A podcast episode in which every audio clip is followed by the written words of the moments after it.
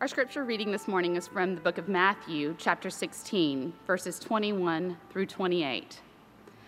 From that time on, Jesus began to show his disciples that he must go to Jerusalem and undergo great suffering at the hands of the elders and chief priests and scribes, and be killed, and on the third day be raised. And Peter took him aside and began to rebuke him, saying, God forbid it, Lord. This must never happen to you. But he turned and said to Peter, Get behind me, Satan. You are a stumbling block to me, for you are setting your mind not on divine things, but on human things.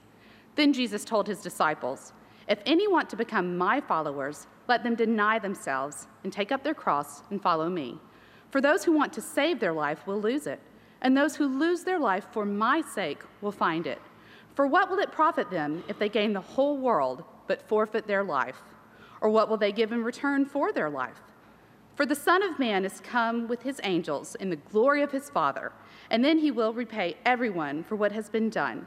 Truly, I tell you, there are some standing here who will not taste death before they see the Son of Man coming in his kingdom. This is the word of the Lord. All conflict comes from unmet expectations. That's what Colleen and I, our wedding counselor, told us our first time meeting with her a little over 10 years ago.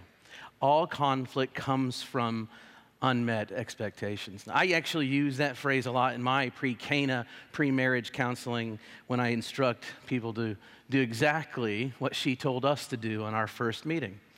I tell them, you need to do what Colleen had. You need to go home.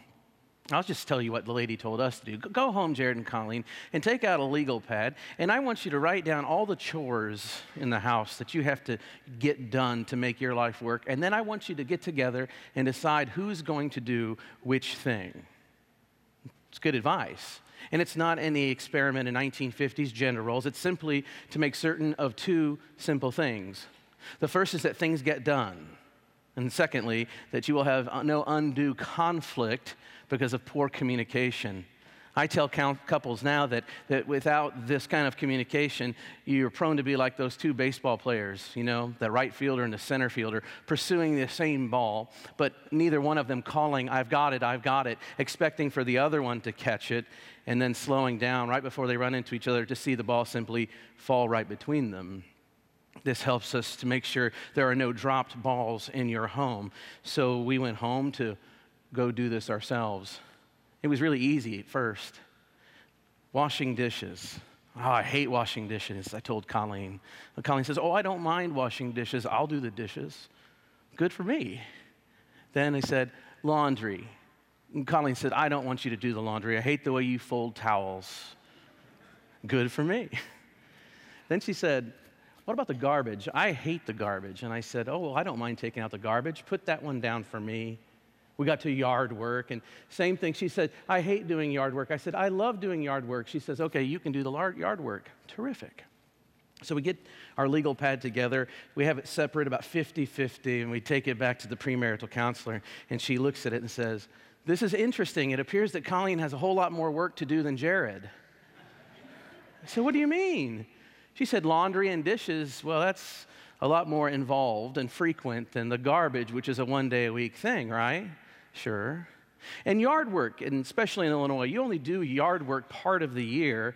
And she also reminded me, she said, And Jared, you live in an apartment right now. so we needed to make some changes. You know, that thing that she taught us is good, and, and, and we, we did make changes, and it's been helpful to us for some time. But she coupled it with another thing that I like to tell and pass along to people I'm counseling three numbers to remember 100%, 0%, 100%. You're 100% responsible for yourself at all times and all places. We like that, don't we? We're Westerners, we're Americans. We don't want anyone telling us what to do. Second part, you are 0% responsible for the other person. Now, half of my couples think that makes sense, the other half balk at it. My argument is that most of us, even if we say we know we're not responsible for other people, we want some share of responsibility and conflict comes from that. If you don't agree with me on that, we can talk about that later. The point is, at the end of the day, you're only 100% responsible for yourself and your role in the relationship. You're to be a cheerleader, a supporter, a helper, and that's really all you can do. So these are things that were passed on to us, that we've passed on to others. But you know what? things change. And even though we have expectations and they're known, sometimes our expectations need to change as well. My question for each of us this morning is what happens if you're one of those people who doesn't welcome change so well? Well, even with good intentions, problems still emerge. Colleen was going to do the dishes, and for a couple years, she did a great job doing the dishes in our home. And then came baby Marcella, and she stopped doing the dishes. I would come home with the expectation that the kitchen would be picked up the dishes would be relatively clean and sorted out, but I'd walk in the house and there'd be a pile of dishes just sitting there dirty. And she would be in the living room playing with Marcella or feeding her. I didn't care that she was doing something more important. I was just irritated. My expectations were not met. And so the first time I walked up in there, I started huffing and puffing around the house. Have you ever huffed and puffed around the house, saying things under your breath so that your spouse can hear you? No, none of you? Just me? I assure you, it only happened one time. You know what all that huffing and puffing and ranting resulted in? An argument, conflict. So there's another time I came home and I was expecting the same thing. I don't know why, but I was still expecting what I thought to be a clean kitchen and house. And I walk in, and there's Colleen playing with Marcella, being a mother, and the dishes out of control instead of huffing and puffing and saying things under my breath, because you see, I was learning my lesson, I decided I would start slamming dishes and cups around, though, you know, to make a point non verbally. That's passive aggression, my friends. I was good at it. Clang here, boom this. You know what that resulted in? Another argument, more conflict. You see, conflict really can arise easily with unmet expectations. One day, I came out of the bedroom though, and I had an epiphany. Some of you have heard this story. As I walked around the, the bedroom door and opened it to the kitchen, I saw the dishes once more a mess. I start huffing and puffing and ranting around the kitchen, talking out loud as if my wife were there to hear me, but no one was there. I was home alone. And then God spoke to me. There was no audible, Jared, it was in my heart and in my mind, but it felt like being punched right in the gut. And here's what I heard You are 100% responsible for yourself, so you are 100% responsible for being a jerk. You are 0% responsible for your wife and what she can manage and take care of. You are, however, 100% responsible for your role in the relationship, and you're not being very supportive. Clearly, Jared, the dishes are a problem for you. Clearly, Jared, the dishes are not a problem for Colleen. Do the dishes. So I started doing the dishes, and I thought, maybe that's the solution. I got in the car and I drove to the office and another colleague was there and sat down and told him the story and he said jared i'm glad you're finally learning about grace ouch hmm the thing is is expectations aren't always on the mark sometimes our expectations need to be changed now the disciples in our story like me, like you, they had many expectations, but specifically expectations of their teacher Jesus and how he was to come into the holy city of Jerusalem. You see, for them, Jesus was the Christ or the Messiah. Same word, two different languages. It means the anointed one of God, set apart to do God's work of bringing God's new kingdom, a new political order. And they theorized that if someone was going to do that, they probably would need like an army to do that because there was a big presence called Rome that was in charge. So someone's going to have to throw off Rome. He would need an army, maybe a palace, definitely a new throne to sit on. So when they came into Jerusalem, the holy city, the city for the king, they thought he would come in like a man to be coronated, somebody who was going to have a troop around him to celebrate him, to wave banners and palms. Jesus says instead, when I go to Jerusalem, and I'm going to let you in on the secret, I'm going to die. Shatters their expectations.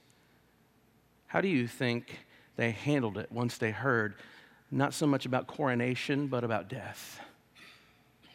Well, I think it hurt them in their heart. It certainly didn't meet the expectations. If you don't believe me that Peter had different expectations, just see the end of the gospel story where Jesus is betrayed in the garden where they're supposed to be praying. And when the guards come to get Jesus, what does Peter pull out of his pocket? A knife, a sword, and he gashes a man's ear off. You see, Peter was like a soldier, always ready for to be called on to fight battle. Judas had this mindset too. So they are upset at hearing Jesus' understanding of his trip to Jerusalem, and they speak out. Peter speaks out. Peter speaks out with good intentions. But the funny thing is, sometimes our best intentions don't get us in good places. I submit to you that most of the errors of the world were built on good intentions. I was sitting in the island at the kitchen of my mother in law. I was still just dating Colleen, and I was there. She was doing dishes, eating chips and dip or something. And she was going on and on about some story and then told me her age. Now, here's the thing I don't even know how to say it well. My mother in law looks very good, period. Okay? But she does not look her age. My thought here's the logic of me this is good news for me. Because apparently she ages well, and apparently that means Mar- Colleen has a good chance of aging well. Booyah, baby. So, in my enamored state, I bo- just blurted out, well intentioned, you don't look that old. Sometimes our good intentions of speaking out aren't always the best. Sometimes we stick our foot in our mouth. That's what happened with St. Peter. He takes Jesus aside and says, Surely you can't be killed. This isn't the way it's supposed to happen. And he gets called out for it. Can you think of a time when your best intentions went awry? Here's Peter. And Jesus looks at him and actually calls him the devil. Get behind me, Satan. Or another word for Satan in Scripture, antichrist. That one or whom or people who are against the way of Christ. And the way of Christ is this going to die for the world, going to self give for the world. And Peter's saying, Don't go that way. He calls him the Antichrist. He's not thinking he's got a pitchfork and a tail, folks. He's telling him that you have the wrong spirit. Your good intentions are wrong. He then tells them a central Christian paradox. It's incredibly hard for the disciples to understand, and it's hard for you and I to understand. He says this Listen, if you want to live, you have to die. You want to find your destiny, you have to lose your life. If you want to be saved, you're going to have to suffer. Jesus isn't a very good marketer, is he? Can you imagine a sales pitch that goes like this? Buy this product, it'll make your life challenging. Come shop here, it'll hurt when you do. The thing of it is, is not good marketing, but the reality is, I think the human spirit worships another God. It's the God of convenience. I'm convinced of that. I think it's the modern God.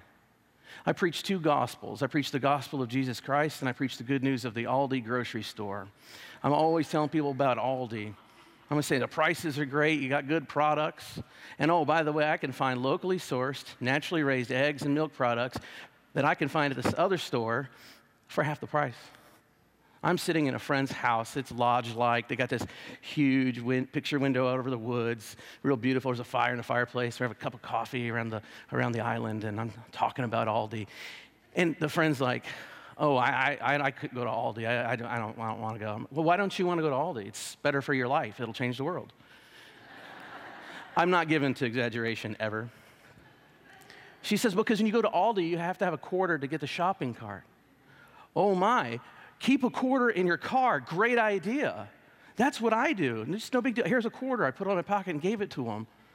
And they said, well, they don't have shopping bags. I go, ah, it's not true. That's not true. They got shopping bags now, 10 cents a piece. But why would you want to buy a shopping bag that you just throw away? That's bad for creation. Why don't you get reusable shopping bags? Oh, I have those. Well, then use them. Well, I always forget them in the closet. Oh, that's a terrible plight. Why don't you keep the garbage or the, the grocery sacks in your car? Wow, she wasn't going to go to Aldi because it was inconvenient for her. I think so much of our mindset is built around the concept of convenience that we have a hard time hearing Jesus. He's not offering your best life now. He's not offering health and wealth. He's saying, give your life over. See, for the disciples, for you, for me, I submit that Jesus is talking about a world upside down and it defies our best intentions and expectations. And Jesus doesn't see it as the world upside down. He actually sees it as the world turned right side up, revealing to us, mere mortals, that we often look at the world upside down and we need it fixed. And Jesus recalibrates for us how to imagine the world rightly. You may not realize this, but one reason that you come to church is that you are in need of recalibration every week. You are in need of being refocusing your vision on the image of the world through the lens of Christ Jesus. I find that when we do this and when we live this way, other people look around us and say, Why are you doing things that way? That's strange. I had a friend we were uh, reading uh, The Cost of Discipleship by Dietrich Bonhoeffer at 6 a.m. on Tuesdays at Denny's. And he came in after reading one of the chapters. He dropped the book down. He had a crossroads of faith in his heart. You see, his wife and his best friend had an affair several years prior. Now, both marriages were intact and being worked on, and it was all going well for both marriages. But this friend of mine hadn't reconciled with the person who had wronged him. And Bonhoeffer challenges that. And so he says, I need to forgive him. He looked at me and he says, Make that happen. I said, What do you mean, make that happen? He wanted me to arrange a meeting, and I was blessed by God to sit in a Mexican restaurant in between these two people who had long history, who loved each other, and then there was a deep wound between them. And I see one man crying, saying, I forgive you for what you did. And I hear the other man saying, Forgive me and thank you, with tears streaming down his cheeks. And I saw a hug, and we prayed. And here's what I witnessed God. Evidence of God.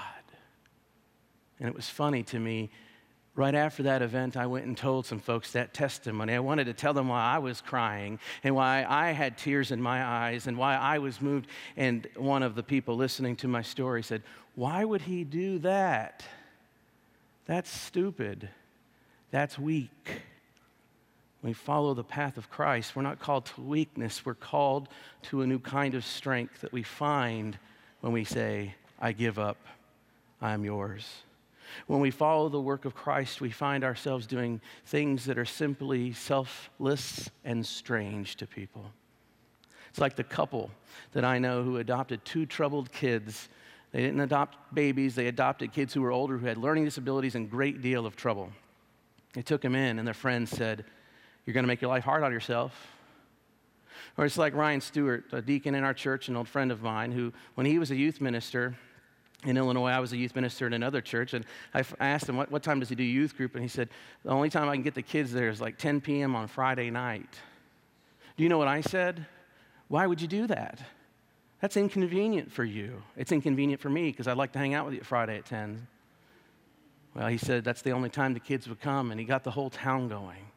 It's like how Gus Hightower, another one of our members, he got a nice job out of college. And he wasn't shy about his income, and he also wasn't shy about telling his friends that he wanted to give part of it to a tithe at church.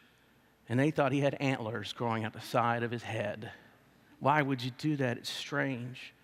When we encounter Christ, all of our expectations are obliterated. He turns our world upside down, or rather, right side up again. And once more, it's not simply so we can have it all power or influence, or health and wealth. It's so that we can find out who we're truly made to be in Christ. All we can expect is to truly find what it means to give of ourselves, because that's real life. You know, my mama, she's had a pretty good life, but I really look at the shape of it, and it's based on self sacrifice for her children. There are times that she worked two different jobs, part time here, evenings there. She stayed at home during the day for the kids. She even prolonged going to college just to help her family. Did you know that when I was a freshman in college, my freshman mathematics course, I walked in and my mom was sitting in the same class? She prolonged it till I was in college. Well, I'll tell you stories about that another time. But for now, I will simply say she's lived a good life because it was in the shape of Christ, which is in one that hands their self over for God. God bless you.